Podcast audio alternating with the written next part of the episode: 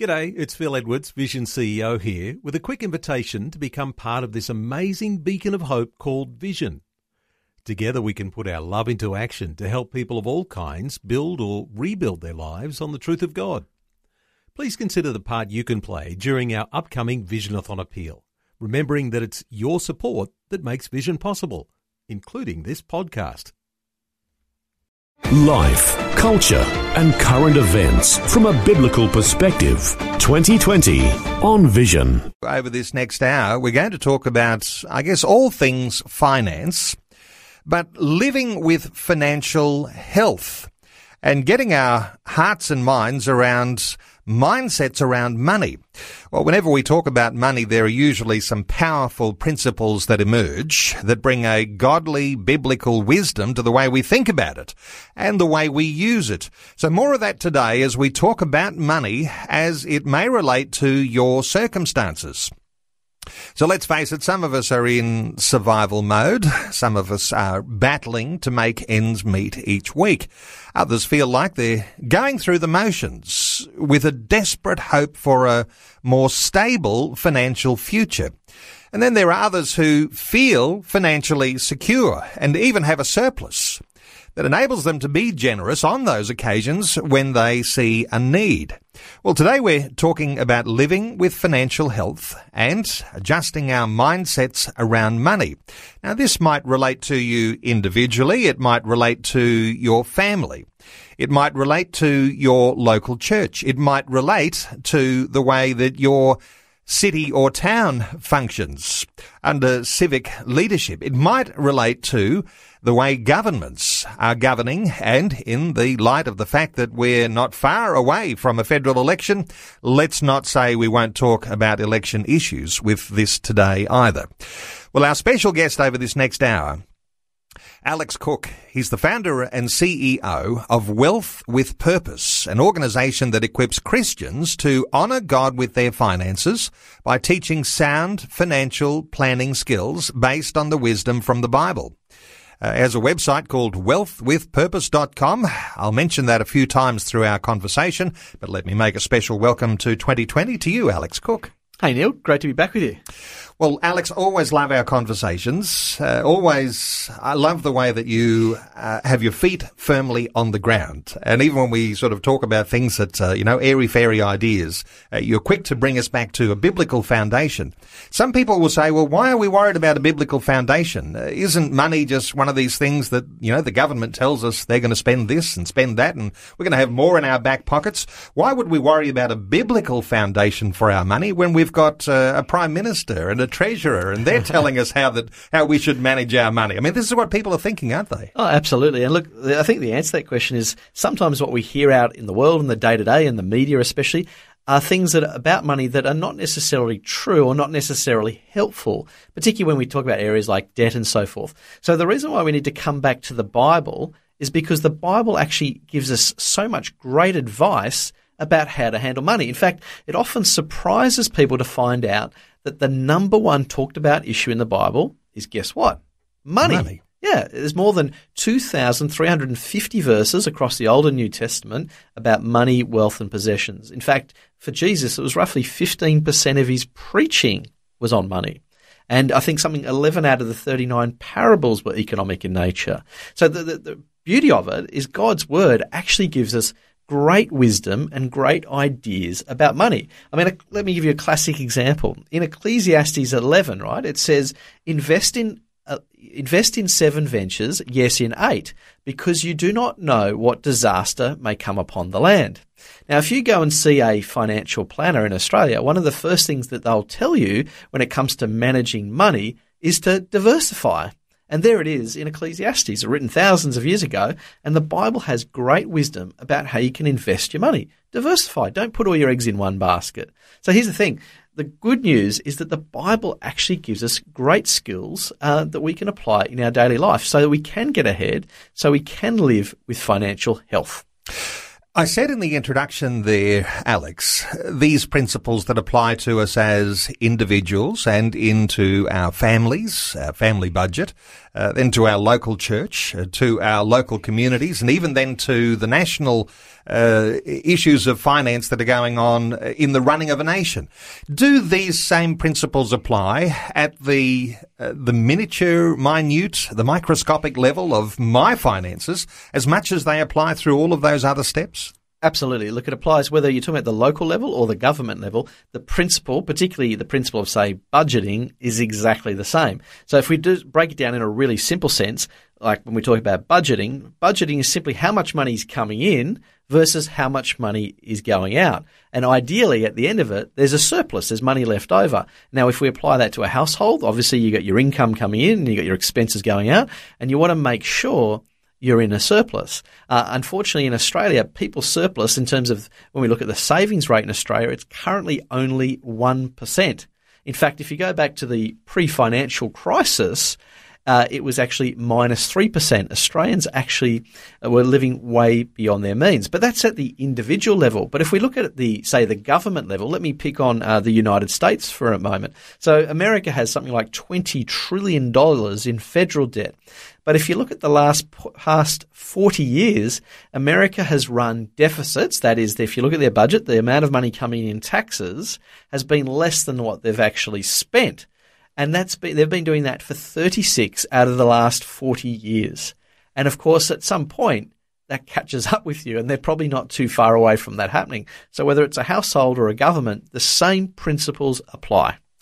Well, what about those people, Alex, who want to poo-poo the biblical wisdom here, saying that, well, if I go to university and I study a course and I want to become a uh, an accountant or some sort of financial planner, and uh, surely there's lots more sophisticated wisdom around now uh, that does away with all of that wisdom from the Bible. Uh, give us some insights here, and perhaps there might even be a story, your own story, that you can tell about how you come to a point where you say, well, I can see what the sophisticated learning is all about, and this is why I would sort of put my faith in this wisdom. Give us some insights here. Yeah, look, whilst there's certainly contemporary practices that we can pick up today, that you know the Bible doesn't necessarily speak about certain things, like you know it doesn't talk about Visa cards and credit cards and all that sort of thing, but the principles are certainly all, all do apply. But let me give you an example that I see. So in the uh, the property industry in Australia, one of the messages that they put out there, certainly in Sydney and Melbourne, in those very expensive states, they they'll often say to you that property will double every seven to 10 years, right? That's seen as the conventional wisdom. And that message is pushed very hard by banks and by the property industry. But here's the thing is it actually true?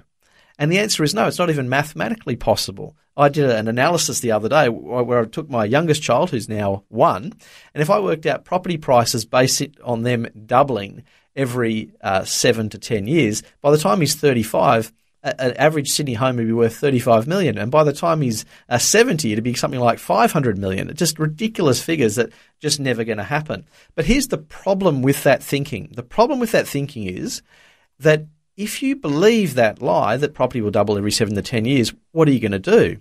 You're going to go and borrow lots of money to buy real estate. Now, real estate in and of itself is generally not a bad investment. But if you're borrowing huge amounts of money and leveraging your way into it, at some time there's a risk that A, interest rates rise, or B, that property prices fall, and you get trapped. And what does the Bible tell us? Well, the Bible tells us that debt can lead to slavery.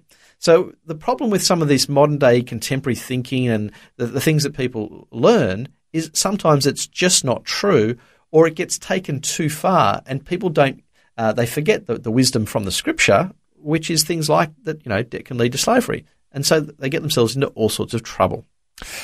Let's talk about a little bit of a contrast here as we get this conversation underway. And shortly we'll open our talkback lines. In fact, uh, we can open, uh, give us a call now. We'll have you on hold uh, and ready to be able to bring a question or a comment about our conversation today.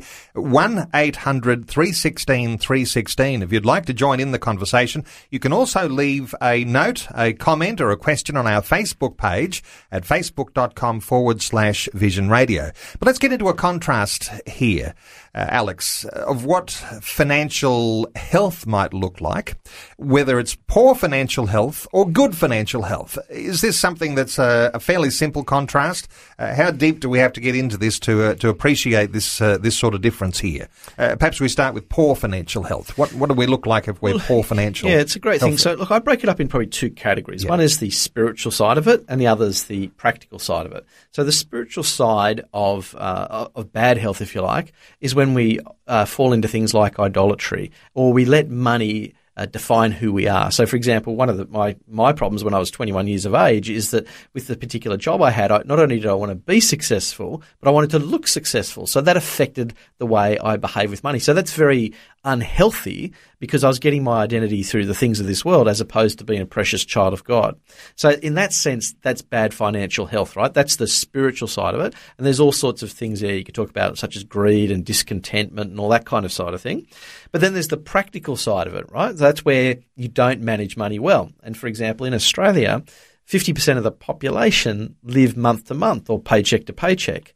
So there's a risk that if they lose their job, even if it's a, a good job, is that all of a sudden they're going to run out of money very quickly. So that's more the practical side of it, where they, you know, put themselves into a high risk position where they could go broke very, very quickly.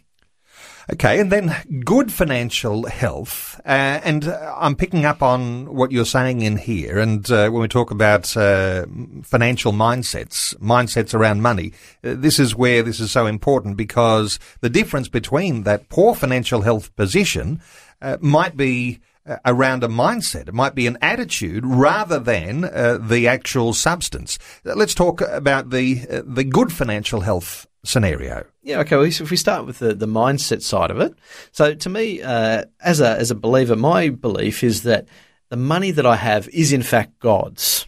And if you look at Psalm 24, verse 1, it says, The earth is the Lord's. And so what that means is everything that we see and everything that we have actually belongs to God. And we as Christians are to be stewards of what He's given us. So that's the first thing. I mean, let me give you an example. If the Queen of England gave you $10 million and said, hey, can you look after it for me? You'd take that pretty seriously. You'd probably be nervous, thinking, oh man, I've got to be careful with this money. I've got to give back $10 million and ideally more. I've got to look after it well for her. But it's the same with God. He's the King of Kings. He's not just the Queen. He's not the Queen of England. He's the King of Kings. He's the Lord of Lords. So if it is His money, we need to take good care of it. We need to steward it well on his behalf. In fact, I like the, the definition of stewardship that says stewardship is managing God's blessings in God's ways for God's glory. And in fact, when you think about Australia, we are enormously blessed. I mean, yes, don't get me wrong, there are lots of problems and so forth, but we are a very blessed nation. So we need to use what God has blessed us with and manage it according to his ways that we find in God's word.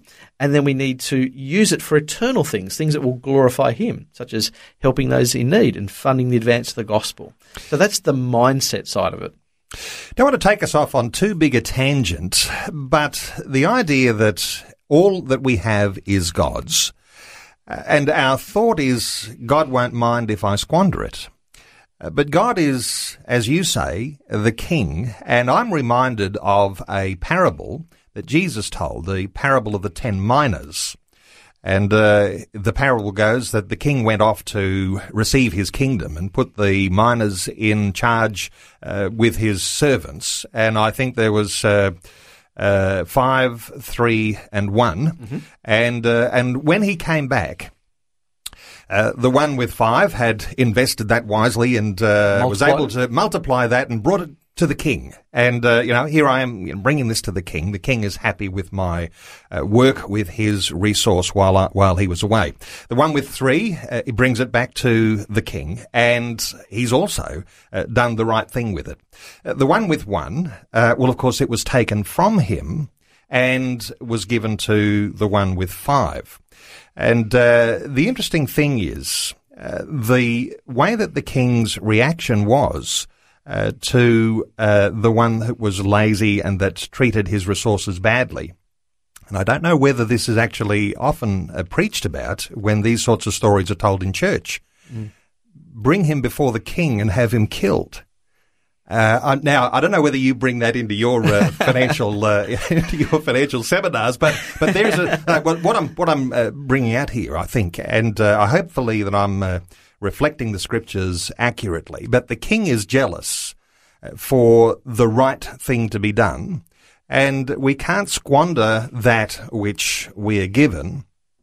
Uh, we need to be able to uh, treat that as a steward. Mm. But the consequences of that, if you take that parable and you say, if God is king, uh, then he will not treat you well if you don't treat things well so far as his resource.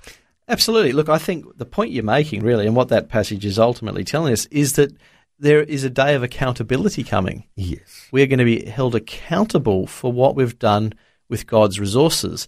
In fact, the, the Bible makes it very clear that even though we're all of equal value, in heaven we will not be treated equally. You'll actually be rewarded according to what you've done. So here's the thing, and here's, I guess, an opportunity as much as anything else for those listening is that how you handle money will determine often whether you're given more, but also the rewards that you will experience in heaven. You know, the more generous we are in this life, the more sacrificial, the more you're willing to give up things in, this world to advance God's kingdom, the more you'll be rewarded in heaven. And so there will be an accountability. And in fact, I think the, for Christians, you know, we often talk about the stewardship of our time, our talent, and treasure. You know, we'll get to heaven because Jesus died for us on the cross, but then we'll be called to account for how we've used what God has given us, how we've stewarded our time, how we've stewarded our talents and how we've our treasure, which is what that parable that you mentioned is, is ultimately all about. Visions 2020 with Neil Johnson, a biblical perspective on life, culture, and current events. Our special guest is Alex Cook, the founder and CEO of Wealth with Purpose. Talkback line open 1-800 316 316. Alex, let's take a call. Anne is on the line from Labrador in Queensland. Hello, Anne. Welcome along. Um, I'm going to give you a, a stereo. One, um, um, uh, give to the church, tithe. Two, give outside to pe- Christian finances, um, you know, people who need it. Um, two, don't use bank card, always use cash. Um, and another one is also put away something for a rainy day so that when it happens, you, you've always got something there. Fabulous stuff, Anne. A response from Alex. Look, I think She's, uh, she's given great advice. I think she should come on air and help, help us out. She's doing I mean, what, what, she said is uh, is very accurate. You know, give generously to your local church, give generously to those outside of the church uh, in terms of meeting the needs of others and other supporting Christian work, and of course, uh, as she said, save for a rainy day. Have money set aside because uh, I think one of the risks for many of Australians, probably half the population, is living month to month means they're at risk. And so having an emergency fund, as she said, is great advice. And from Labrador, thank you so much for your call. 1-800 316 316. But, Alex, if I give generously to my church, if I give to the poor, if I put some aside for a rainy day, maybe my bank balance might not look so healthy and I might not feel so good. My self-esteem might take a hit. Uh, what are your thoughts for this idea? uh, I'm not sure I'd be great on giving self-esteem advice, uh, but certainly in terms of uh, uh, the planning side of it, you're right. Your own balance may take take a hit, but I think the thing we need to, I mean, there's a principle that we apply to this, and that's what we call the 80-10-10 rule. So yes, you want to give generously to external causes, your church and so forth, but you also need to save for the long term. You need to prepare your own finances as well. So there's a there's this weird sort of line we walk down as Christians where we need to look after ourselves and our families and make sure that's in good order, as well as uh, extend blessing and generosity to others. So it's that line you walk down.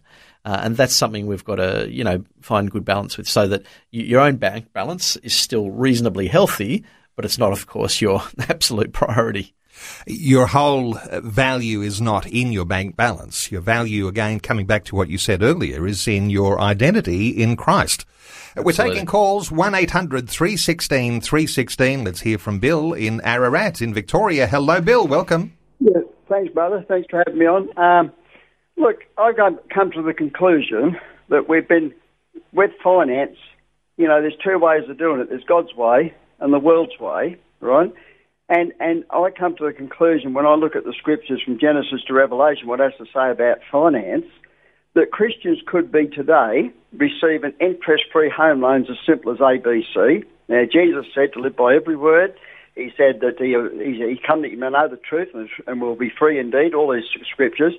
And the reality is this I, I've taken counsel on this with bankers, Christians who are bankers, and they've said to me it's as simple as ABC. It's a great idea, but there's only one problem.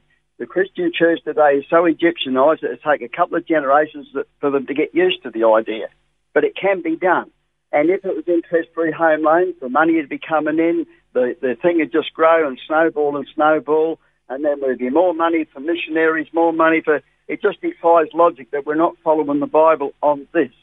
Christians don't need... Bill, uh, making some uh, interesting comments there. Let's talk about these things. Uh, Alex, what are your thoughts for Bill?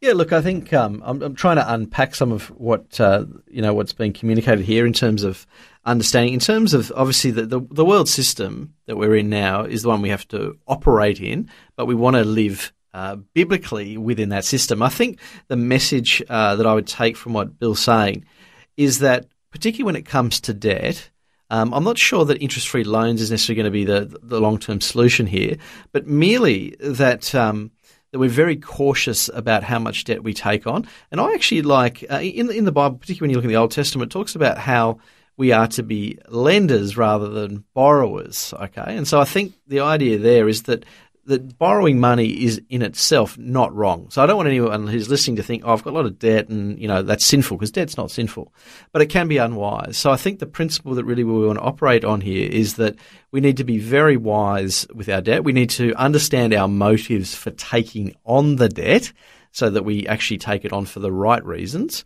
uh, as opposed to you know trying to keep up with the Joneses because they've got more than we have, um, and then therefore we should also, I think, try and aim over time to live a debt free life. I think that's where we should head towards. Um, for most of us, realistically, though, if you want to own a home, you are going to have to borrow money to do so. But I think the goal is to get out of debt as quick as you can so that you don't get enslaved to it and also don't borrow so much that you can't live generously in the first place.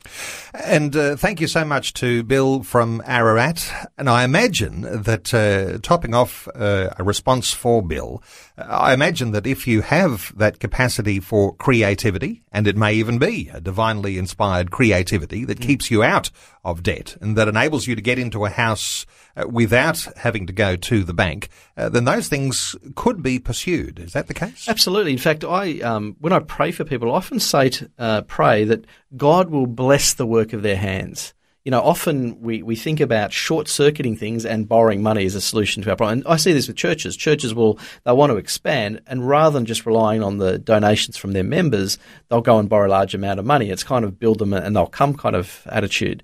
And so what I say is actually, well, hang on a minute. Why don't we just pray here that God will bless the work of our hands, the work we're doing, that will be fruitful in what we'll do, that, that, that our business will multiply and that we'll succeed. And therefore we don't need to borrow the money. So it's thinking about that way. The, we've got to remember that God is the source of provision. And nowhere in Scripture does God use debt to fund his purposes, like the building of the temple, for example. We're taking calls 1 800 316 316. Let's hear from Maria in New South Wales. Hello, Maria. Welcome along. Hello. Uh, good morning. Uh, I just make a little bit uh, comment about um, from. I like the uh, Alex says about to be a good uh, stewardship. Yep, good stewardship. Yep. Yes, I, I love that because uh, in Matthew six thirty three it says that seek His kingdom first, right? And I love that. Like if you put it God first in our life, because coming back to like uh, everything is belongs to God, but the issue is like uh, people heart heart attitude there was I kind of like little bit like not thinking because I have a three children. We we teaching them also like you know whatever money you earn, just remember this is belongs to God. So you you give to God what belongs to God, and you give it to uh, you know uh, Caesar belong to Caesar. So you have to really teach children and our children to like knowing that what God want us Maria, wonderful thoughts mm. there. Your response, Alex? Oh, some fantastic stuff there. So, firstly, I love the passage you quote, Matthew 6.33, seek first his kingdom and all these things will be added unto you. So, one of the things in Christian life is we like to say that God is first in our life. But the question I say and often ask people is, well, is he first with our money? Okay, so it's got it's we've got to put God first, seek His kingdom, and put it above all else, and let Him take care of the provision and the meeting of our needs. And that's why I think what she said is so so accurate. And in fact, when we look at budgeting today, and when I teach budgeting in churches, what you find is um, we call uh, when we look at the expenses in a budget, I put, could uh, if you like call giving to God is the first line item on your budget because what actually happens in reality is many Christians actually work out all their other expenses first and then God gets the scraps. But that's not the way it should be doing. It's as as uh, as Maria's saying, you know, God's got to be first. And so he should be first in our budget as much as he is in other areas of our life. Thank you so much to Maria in New South Wales. 800 316 316 to join in our conversation today. Let's take another call. Daniel is on the line from Hindmarsh in Victoria. Hi, Daniel. G'day, mate. How are you doing? Very well, Daniel. What are your thoughts for our conversation today? Mate, it was really interesting because on my way to work this morning, I have to travel a fair bit on the way to work, and uh, I was listening to uh, Shane Willard um, speaking on finances, and he points out the fact that there are tithes and offerings, not just a tithe, and that works on like a 2% tithe, 2.5% tithe to the person who's, fe- who's feeding you spiritually, and then there's the 10% tithe to the organisation or the, you know, the body, and then he goes on to a 10% tithe to yourself, and then one of those tithes to yourself, every third one goes to you should give to someone who is in need.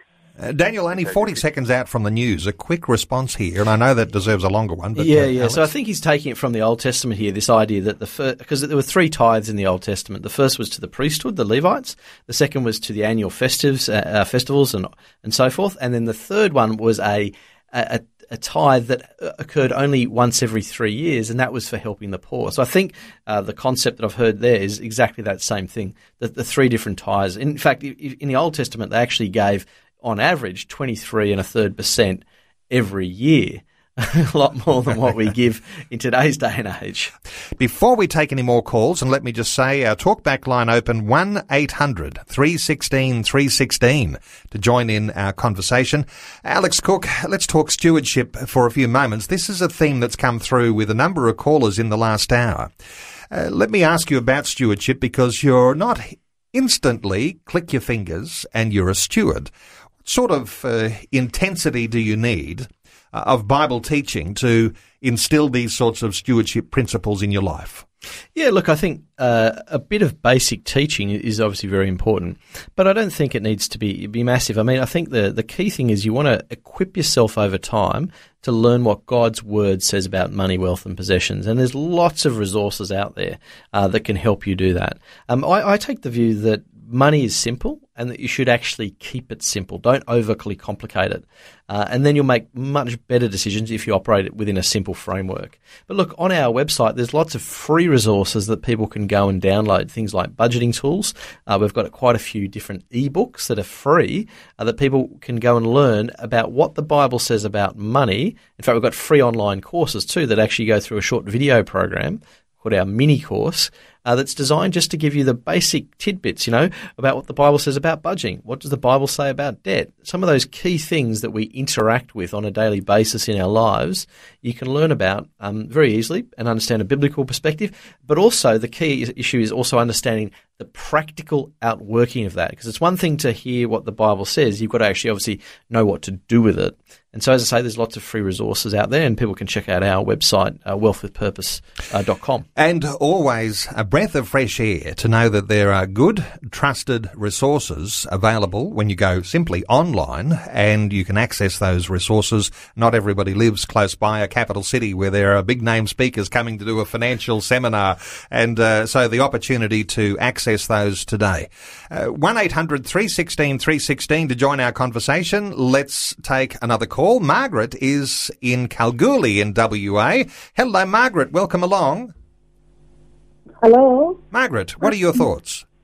My thoughts is that I'm really blessed here. I'm not from here. I'm from Papua New Guinea, but I'm blessed in uh, Kalgoorlie because of God. That's how I see.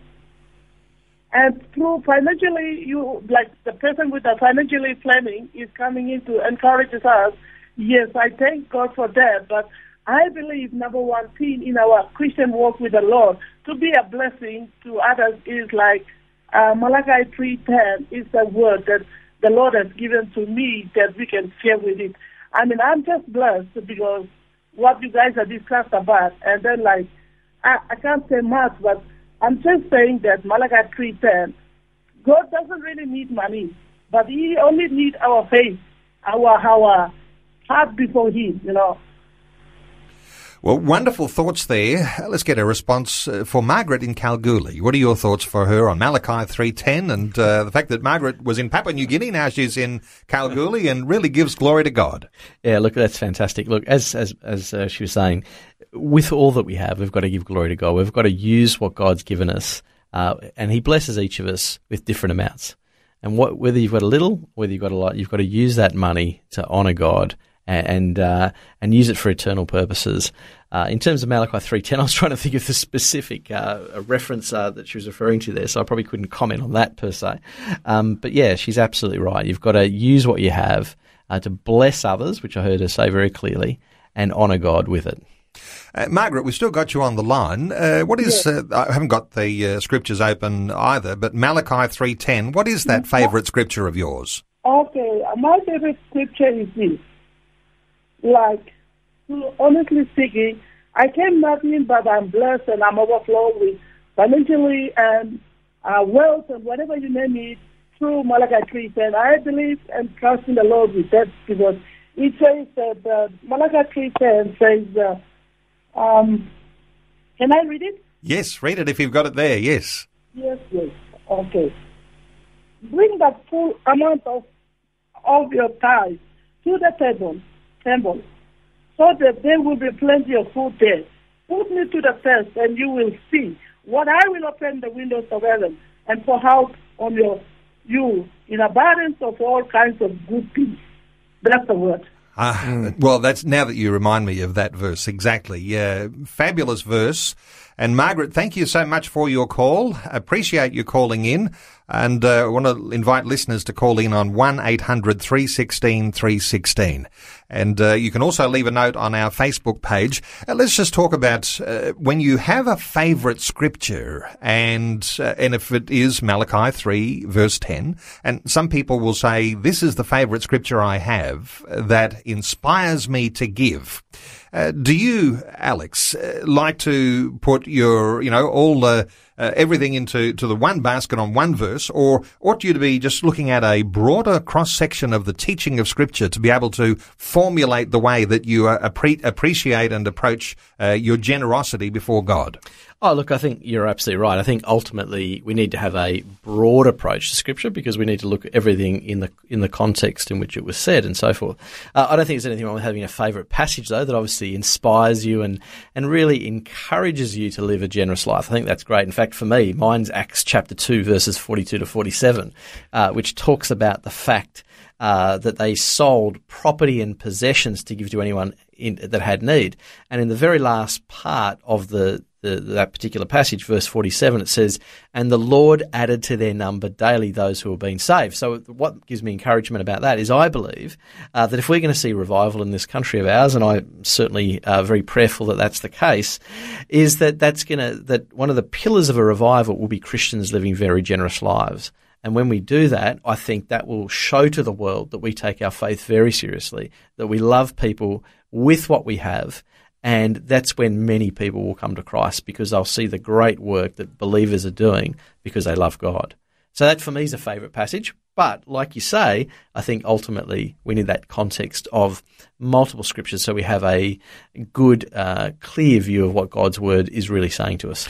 Uh, because when we talk about passages, uh, say in Malachi chapter 3, and uh, bringing the whole tithe into the storehouse, uh, and uh, that there might be an abundance there, and then this promise that God will open the windows of heaven and pour out a blessing on us such that we cannot even contain it.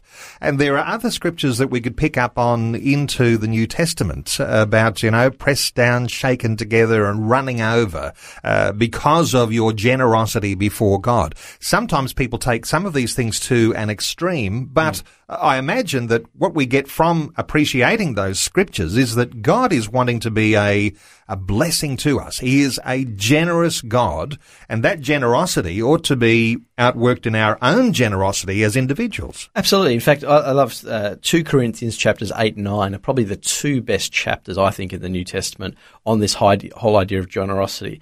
And the concept that you just really tapped into there is exactly right. And that is that as Christians, we should be blessed to be a blessing to others.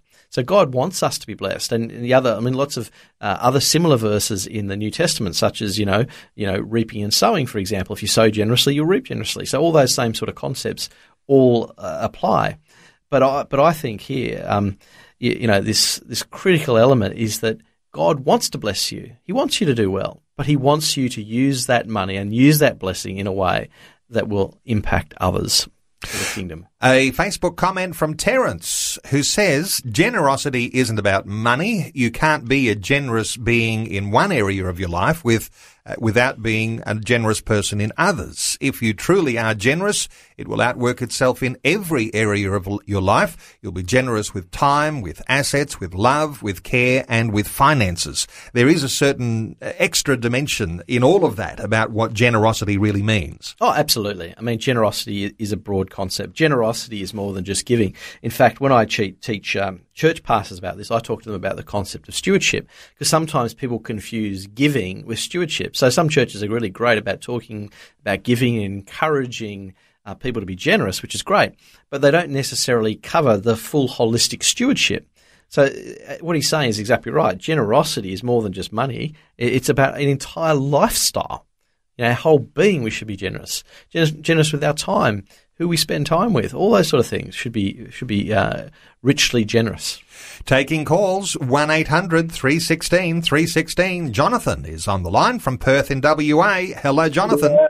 Yes. What are your thoughts? I, I, my favorite verse is uh, that he that sows sparingly will reach sparingly. He that sows bountifully will reach bountifully. So whatsoever you sow, that's what we're going to reap. Even sometimes we look at tithing and not only one way. You can do tithing in many ways. You can give. Jesus promoted giving freely. So it's not just 10% because the Jewish people are not paying only 10%. If you go down the tithing system, there are many ways of giving in the book of Leviticus.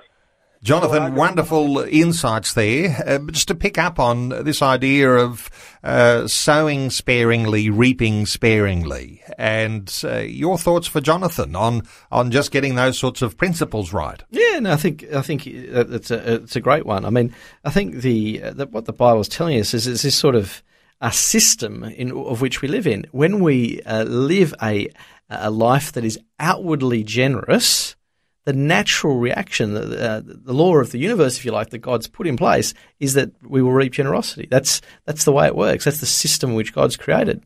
Um, and so I think what he's saying is, is, exactly right. We've got to, but there's a, a fear factor that people have got to get over here because I think a lot of people do so sparingly when it comes to money because of fear. You know, they they fear about how um, that if they give money that it's it's kind of gone. They don't understand that God is behind them. God is a God of provision. God's a God of abundance and that he can meet all their needs. So there's this fear that people have got to get over to step out of the boat and to live generously. Thank you so much to Jonathan from Perth in WA. And how refreshing is it, Alex, uh, when someone stands up, and perhaps it's in the context of a local church or a small group, and they give a testimony as to how they were generous and they have received something of a blessing from God that they count as a part of a spiritual blessing uh, and even the physical uh, monetary blessing because uh, they have sown so generously. Now, you can uh, over spiritualize these things and you can also get very secular about it and try and explain it away. But there's some principle in here that God has given to us that we need to capture a hold of. Oh, absolutely. I mean, I think, um, look, I'm not sure there's much more I can add to what you're saying. You're absolutely right. I mean, we, um, I, I find God is amazing. I mean, the fact of the matter is, he, he, when we step out of the boat and we live a faithful life and we do things His way, He'll honour that.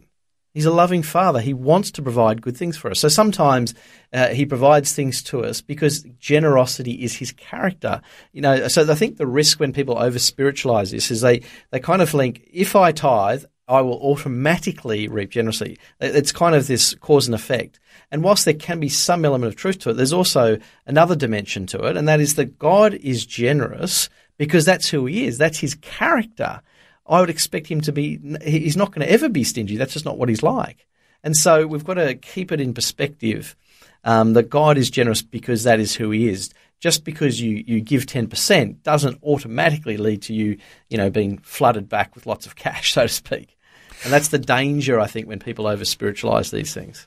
Uh, 1 800 316 316. Uh, no name, but let's take a call from the listener in Victoria. Hello, welcome along. Hello. Hi, what are your thoughts? Um, I just want to tell you really, really, I'll try and make it really quickly for you. Um, I just want to say, first of all, I was raised in a home with a lot of domestic violence, and that was caused to a great, to great degree because of my mother's serious illness and all the medical expenses, right? So I had a fear of debt all my life. Um, and also I don't believe in borrowing money because I believe I have to be able to repay it. So anyway, what happened was divorced over 30 years ago in dire poverty, poverty living and, and with kids and that in really, um, shabby accommodation because I couldn't afford anything else. Anyway, going along and, and, um, praying, praying to God, to, uh, doing some bits of ordinary sort of work, not making much money at all, praying to God to get a full-time job, and He provided by um, uh, giving me an opportunity to do a course um, for office work, which I did, and then I started picking up little bits of work in offices when people were away sick or whatever. Eventually, got a full-time job, um, and I still and I was still in rental property, but better better quality. But I wouldn't uh, take out a home loan because I just would not take on, uh, I just wouldn't borrow money. So I, I remember I did say to the Lord one day, if you want me to own a house one day, you provide, and never thinking it would ever happen. Anyway, um, transferred to another town um, within this job, and after a while, my health wasn't really good, and I was struggling. And so I said to the Lord, um, if they if they give an opportunity for a redundancy package again, I'm taking it. I'm out of here. I just can't keep up with this. So they did. So I grabbed the redundancy. I've bought a humble little home and I've been in it for 20 years now. And I am so grateful to God because never in a million years, if you saw how I was living 30 years ago, never in a million years would I have thought I would own a house. What a wow. wonderful, refreshing story you tell. Uh, Alex, uh, your thoughts for our caller? Oh, I think it's fantastic. Firstly, it shows that God is good. God is really good. And so I, I love the fact that He's provided a home here without debt. And I think you've been faithful to this belief that you've had about not borrowing money, which I think is very wise in the sense that in our culture today, people uh, go headlong into debt without even thinking about the consequences. So you've had a view that, you know, debt is, is potentially dangerous and you've got to be cautious. And so you've avoided it altogether, which I think is to be, uh, to be admired. I think, um, uh, you know, debt can be dangerous. I think in that sense, you've been faithful to that belief that you've held, uh, but then you've just trusted in God and you've asked for Him to provide, and He's He's met that need, and uh, you've been able to live in your own home. So it's uh, amazing. God is good. Thank you so much to that caller from Victoria. Time perhaps for one more call. Let's hear from Judy in Mandurah in WA. Hello, Judy. Welcome along. Good morning, Neil. How are you this morning? I'm really well, Judy. What are your thoughts for our conversation? My thoughts uh, for the conversation today is just Philippians 4, verse 19. That's one of my favorite verses. That um, says, But my God shall supply all your needs according to his riches and glory by Christ Jesus. The Apostle Paul is just um, speaking there to the Philippians that uh, commending them for how, when he was in need, how they gave him, and um, he was just talking. He's talking also about um, the different circumstances. Um, that you know, whatever circumstances he was, he uh, he was in, he was content. But, Judy, um, good thoughts the, in there. You're talking about this contentment, uh, that this appreciation, this hope that we have and an understanding of God being good and generous and looking after us, that He's the one who'll supply all of our needs according to His riches in glory. Uh, your thoughts for Judy, Alex? Yeah, no, look, it's exactly right. I mean, I think what I love about that, I love that passage too, it's a great one, is that God is a God of abundance. That's, I think, one of the first things. There's no recession in heaven. That's the, which I think is really exciting. The second thing is that He promises to meet our needs. And one of the things I think too many people are really uh, fearful and they don't understand God's character, that God is above our circumstances and there is absolutely no problem for him to meet our needs. He can do it very easily. Uh, and so the great encouragement I think from that passage and, and from what's just been said is that we need to learn to trust God for him to meet our needs and realize that he is there backing us, that we don't need to be fearful and that we can live uh, from a, a position of rest uh, where we trust that God will meet all our needs because He is a King who has no lack. Thank you so much to Judy in Mandurah in WA. Let's just another quick one because time is short. Uh, question on Facebook from Justin who says, "Hello, I have a question about debt. Uh, could you address what the Bible teaches about debt with regards to home loans?" And there's been a few uh, uh, comments through the hour about this, but a quick response along these lines, Alex. Yeah, sure. Look, uh, firstly, there's no specific reference in the Bible, of course, to home loans themselves per se. However, there's a number of passages in the Bible that are really useful. So one is around in Proverbs, which talks about the fact that debt can lead to slavery. That's that's the first one. Another one is about not uh, signing a pledge. So, in other words, you shouldn't guarantee somebody else's debt, which I think is very relevant because banks these days can often get people to sign loans as guarantors, which means that you're exposing yourself to somebody else's debt. So, I think that's a very relevant passage as well. Uh, but to me, the the real issue when you take out a home loan is that you uh, borrow, and we always we have a principle at our ministry that you should borrow uh, less than 30% of the, your income. So, for example, the home loan repayment should be 30% or under of your of your cash flow. Uh, the other thing is, I actually think that it almost should be lower than that these days because interest rates are so artificially low. So there is a risk in Australia if interest rates took up that the average person would find their cash uh, really really stretched because they, they just have too much debt. So I think there is a real wisdom issue here is that if you're going to borrow money, uh, firstly, borrow a lot less than what the banks are offer, going to offer you. We, you, we usually recommend you borrow 20 to 30% less to allow yourself quite a big buffer when you're taking out a home loan. Okay, thank you so much to everyone who participated, whether on the phone or in the uh, Facebook opportunity there we created uh, for you to make a comment or ask a question. Alex, time has run out. Uh, let me just quickly ask you that if people go to your website today, and we mentioned that there's resources on there, there's even free courses that people can do, wealthwithpurpose.com. Uh, what's the most popular resource that people tend to access? Is there something special there that, uh, that people go for when they come onto your website? Yeah, so if they go to a thing called My Toolkit, and so they can download My Toolkit, and what's in that is a budget planner, a debt schedule, a wealth tracker, a generosity tracker, and a whole range of just little simple tools that you can use to help get your finances into good shape. So they're actual tools so you can calculate your own numbers and work out your own situation. And that complements the ebooks and so forth that people can access as well. If we keep doing this enough years, Alex, someone's going to call in one day and say, you know what? I heard Alex years ago and he said, uh, download the toolkit. I did that. I filled out those details. It gave me a whole new lease on the way that I looked at finances because there was a biblical, godly principle there. And they're going to be able to testify like that lady who called in and uh, with her faith in God, uh, took uh, those things that were tough and difficult times, and she's seen God see her through into a level where she's able to care for her family. That sort of thing is going to come, and uh, Absolutely. I pray Praise God. God's richest blessing on all the things you put your hand to, Alex Cook. Uh, true biblical wisdom when it comes to our finances. Let me point people to wealthwithpurpose.com. Alex, thanks so much for being with us today on 2020. My pleasure, Neil. Great to be with you again. Before you go, thanks for listening. There's lots more great audio on demand, or you can listen to us live at visionradio.org.au. And remember, Vision is listener supported. Your donation, large or small, will help us continue connecting faith to life for hundreds of thousands of people across Australia and around the world. Learn more or donate today at visionradio.org.au.